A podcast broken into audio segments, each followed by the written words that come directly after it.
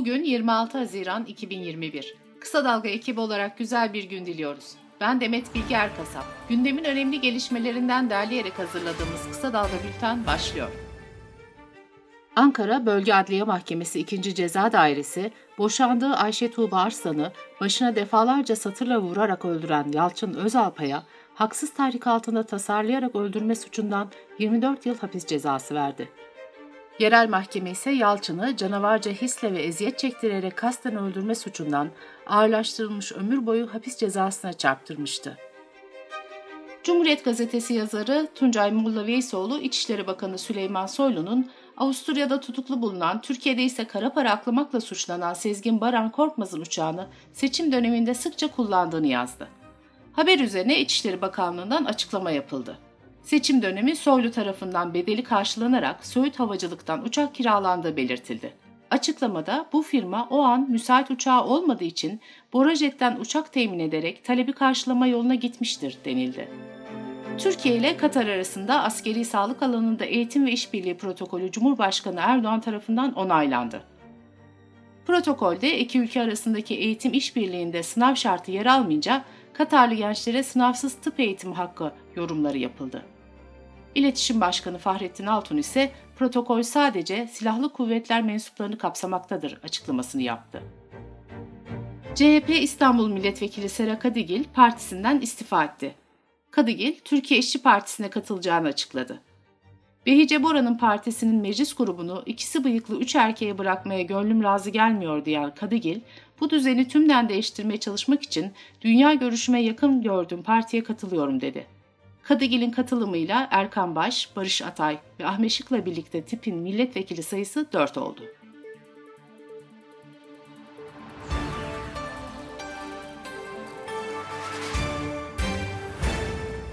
Organize suç örgütü yöneticiliği suçundan aranan Sedat Peker'in YouTube, Twitter ve Instagram hesapları için erişim engeli kararı verildi. Karar henüz uygulanmadı.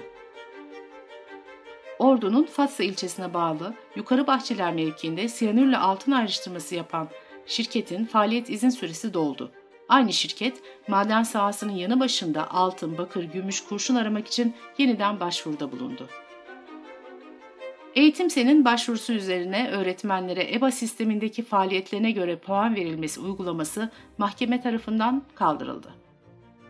Boğaziçi Üniversitesi rektörlüğüne atanan Melih Bulu'yu protesto eden öğrencilerden bazılarının aldığı burslar kesilmişti. Bursların 2008 yılından kalma bir yönetmeliğe göre kesildiği ortaya çıktı. Bir öğrencinin açtığı davada mahkeme yürütmeyi durdurma kararı verdi. Covid-19 haberleriyle devam ediyoruz. Ordu'nun Ünye ilçesinde koronavirüs testi pozitif çıkan bir kadının delta varyantlı vaka olduğu belirlendi. Kadının temaslı olduğu saptanan çevredeki market ve pastane çalışanları ile birlikte 56 kişi karantinaya alındı. Sağlık Bakanı Fahrettin Koca 24 Haziran itibariyle aşılama oranı en yüksek 10 ili açıkladı. İlk sırada %68.86 ile Edirne yer aldı. Diğer iller sırasıyla Amasya, Eskişehir, Çanakkale, Kırklareli, Balıkesir, Muğla, Burdur, Bilecik ve Sinop oldu. İzmir Tabip Odası Başkanı Doktor Lütfi Çamlı, son dönemde özellikle Avrupa ülkelerinde etkisini artıran Delta varyantına yönelik uyarılarda bulundu. Çamlı, BioNTech aşılarının ikinci doz aralığının öne çekilmesi gerektiğini söyledi. Sırada ekonomi haberleri var. Ankara'da bir memur bankadan çektiği ihtiyaç kredisini ödeyemeyince banka icra takibi başlatıp maaşından dörtte bir kesinti yaptı. Memurun açtığı davayı karara bağlayan mahkeme kesilen paranın iadesine karar verdi. Türkiye İstatistik Kurumu motorlu taşıtlara dair verileri yayımladı. Buna göre Mayıs ayında 76.877 taşıtın trafiğe kaydı yapıldı. Trafiğe kaydı yapılan taşıt sayısı bir önceki aya göre %25 azaldı. Resmi gazetede yayınlanan karara göre alkollü içecekler ve tütünde uygulanan özel tüketim vergisinde Temmuz ve Aralık aylarında artış yapılmayacak. Dış politika ve dünyadan gelişmelerle devam ediyoruz. Brüksel'de yapılan Avrupa Birliği zirvesine katılan devlet ve hükümet başkanları, Türkiye ile AB arasındaki mülteci mutabakatının güncellenmesi ve gümrük birliğinin modernizasyonu konularında uzlaştı. Liderler Türkiye'de yaşayan Suriyeli sığınmacıların bakımı için 3 milyar euroluk paket tasarısını da kabul etti. Dışişleri Bakanlığı ise AB zirvesinde alınan kararları eleştirdi. Yapılan açıklamada öngörülen yardımların Türkiye değil Suriyeli sığınmacılara yönelik olduğu vurgulandı. Resmi gündemde yer almamasına rağmen AB Liderler Zirvesi'nde en çok konuşulan konulardan biri Macaristan'daki homofobik düzenlemeler oldu. Hollanda Başbakanı AB değerlerini göz ardı etmekle suçladığı Macaristan Başbakanı Orban'a burada yeriniz yok, 50. maddeyi işletin ve AB'den ayrılın dedi. Almanya'da aşırı sağ, ırkçı, homofobik ve inanç karşıtı suçların cezası sertleştirildi.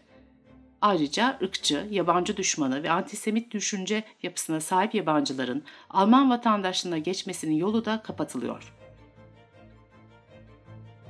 Kanada'da yerli çocukların asimilasyonu için kullanılan Katolik okullardan birinin yakınında 751 mezar daha bulundu. Yerli gruplar Papa'dan özür dilemesini istedi. Karadeniz'de İngiltere ile askeri gerginlik yaşayan Rusya, karasularına yönelik ihlallerin tekrarlanması halinde uyarılarını dikkate almayan savaş gemilerine vuracağını açıkladı. Bültenimizi kısa dalgadan bir öneriyle bitiriyoruz. Genç Bilim Podcast serisinin bu bölümünde Van 100. Yıl Üniversitesi öğretim üyesi Doktor Selçuk Topal, uzay araştırmalarının gündelik hayata etkilerini ve insanlığın uzaydaki geleceğini anlatıyor. Kısa Dalga.net adresimizden dinleyebilirsiniz. Gözünüz kulağınız bizde olsun. Kısa Dalga Medya.